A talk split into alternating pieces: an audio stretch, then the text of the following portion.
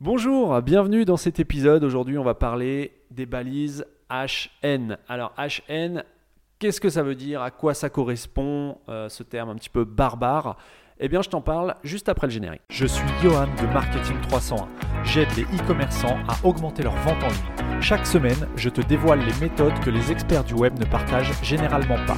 Éditeur de plusieurs sites e-commerce depuis 2006, je dirige également une agence digitale experte et certifiée PrestaShop. Je te dévoile les méthodes qui me permettent de décupler mes résultats mais aussi ceux de mes clients. Je partage aussi avec toi mes échanges avec d'autres spécialistes e-commerce. Je cherche à découvrir leur parcours, les outils qu'ils utilisent au quotidien et je tente de décrypter leur façon de penser et d'organiser leur journée. Marketing 301, c'est le podcast hebdomadaire gratuit qui me permet de partager avec toi mon expertise et celle d'autres spécialistes. Si comme 95% des e-commerçants, ton site ne réalise pas assez de chiffre d'affaires, j'ai énormément de valeur à t'apporter. Que tu souhaites te lancer en e-commerce ou que tu aies déjà une boutique en ligne, Marketing 301, c'est le podcast à écouter. Si tu ne veux rien louper de tout ce que j'ai à t'offrir pendant cette deuxième saison de Marketing 301, abonne-toi gratuitement au podcast sur Apple Podcast, iTunes ou sur n'importe quelle plateforme de podcast. Bonne écoute. Alors, les balises HN. Les balises HN, euh, on parle de balises H et N pour euh, le, le chiffre entre 1 et 6. Donc H1, H2, H3, H4, H5 et H6. L'objectif, c'est de rendre plus compréhensible ton contenu par Google. Et pour ça, il est important de hiérarchiser ton contenu. Donc la hiérarchisation de contenu, ça passe par l'usage des paragraphes, par l'usage des listes à puces, par l'usage des titres. Et aujourd'hui, on va parler justement des titres au sein même d'un contenu. Donc, on sait aujourd'hui que le balisage HN d'une page peut influencer la compréhension de ton contenu par Google. Donc, c'est très très important euh, bah, d'y faire, euh, d'y faire attention, tout simplement. Bien que les balises H2, H3, H4, H5, H6 ne soient pas forcément utiles, puisqu'on parle de hiérarchisation de contenu, euh, eh bien, si tu as un contenu relativement court, tu n'as aucune légitimité à mettre euh, des titres euh, jusqu'à H6, tout simplement, puisque une bonne hiérarchisation, ça passe par tout d'abord la mise en place d'une balise H1, une balise euh, de hiérarchie de nu- niveau 1, on va dire, c'est le titre principal de ta page. Ensuite, éventuellement, si tu as des sous-titres, ce sera des balises H2. Puis dans chaque H2, tu auras éventuellement des balises H3, donc les sous-sous-titres. Puis dans chaque H3, éventuellement des balises H4, sous-sous-sous-titres, etc., etc. Donc quand je te dis ça, tu, tu comprends bien que les balises H6 sont très très peu utilisées, sauf dans le cas vraiment de contenu très très conséquent de plusieurs dizaines de milliers de mots ou en tout cas plusieurs milliers de mots, dans lesquels effectivement tu vas avoir des sous-titres, des sous-sous-sous-sous-sous-titres. Euh, mais encore une fois, il faut que ça reste euh, logique. Ne mets pas absolument des balises H2, H3, H4, H5, H6 dans chacun de tes textes parce que ça n'a peut-être tout simplement euh, aucune, aucune raison d'être.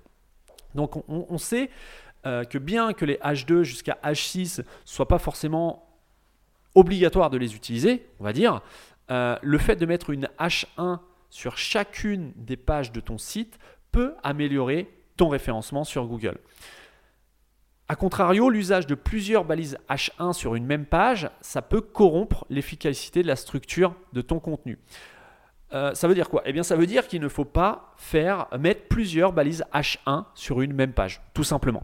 Autant tu peux avoir plusieurs sous-titres, donc les balises H2, autant une page ne contient qu'un titre principal qui correspond à la balise H1. Donc vraiment, ce qu'il faut noter, c'est une seule balise H1 par page qui correspond euh, dans l'idéal euh, aux mots-clés que tu cibles avec ta page, ou en tout cas à, l'expression que tu cibles. Alors ça peut être des, synonymes de ton expression, euh, de, ton, top keyword, quoi, de, de la page, mais toujours mettre une balise H1 si tu es dans le cas, par exemple, d'une page, de ta page d'accueil, par exemple sur une boutique en ligne.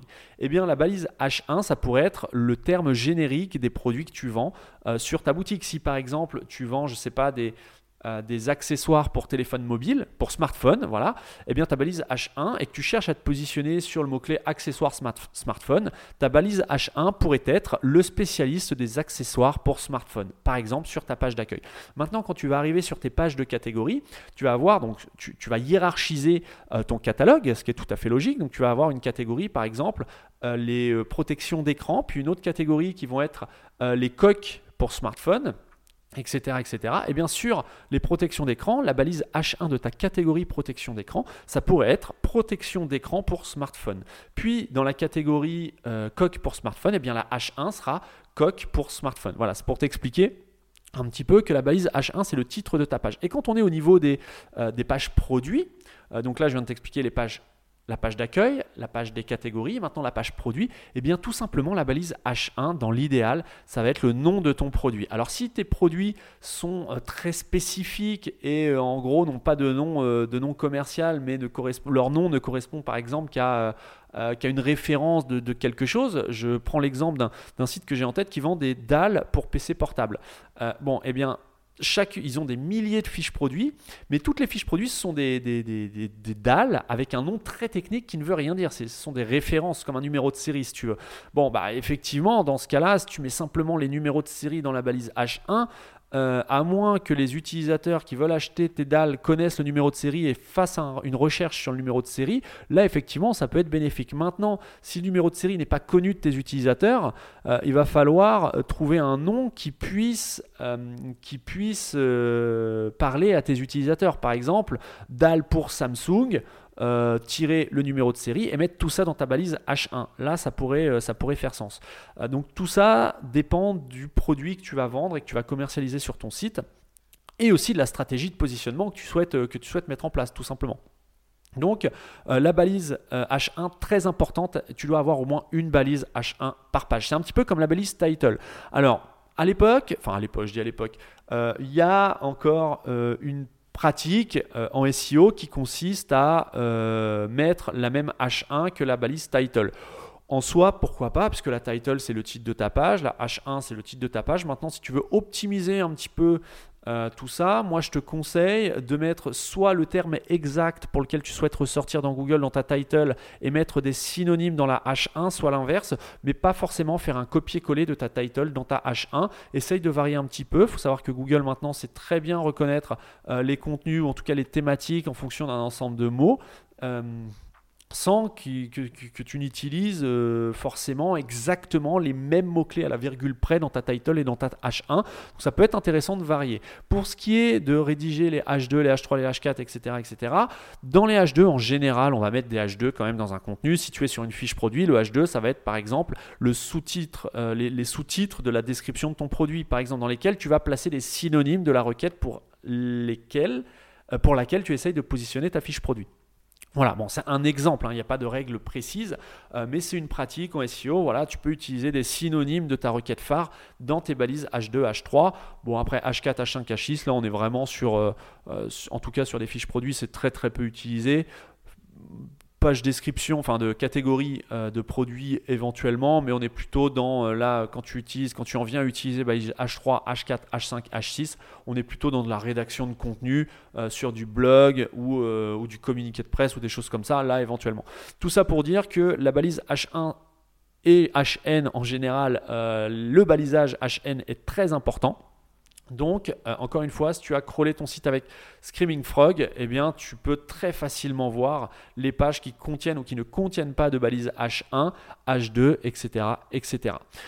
Je te laisse euh, optimiser ton site euh, au niveau du balisage HN sur ta page d'accueil, tes pages catégories, tes pages produits, éventuellement les articles de ton blog si tu as un blog sur ta boutique en ligne.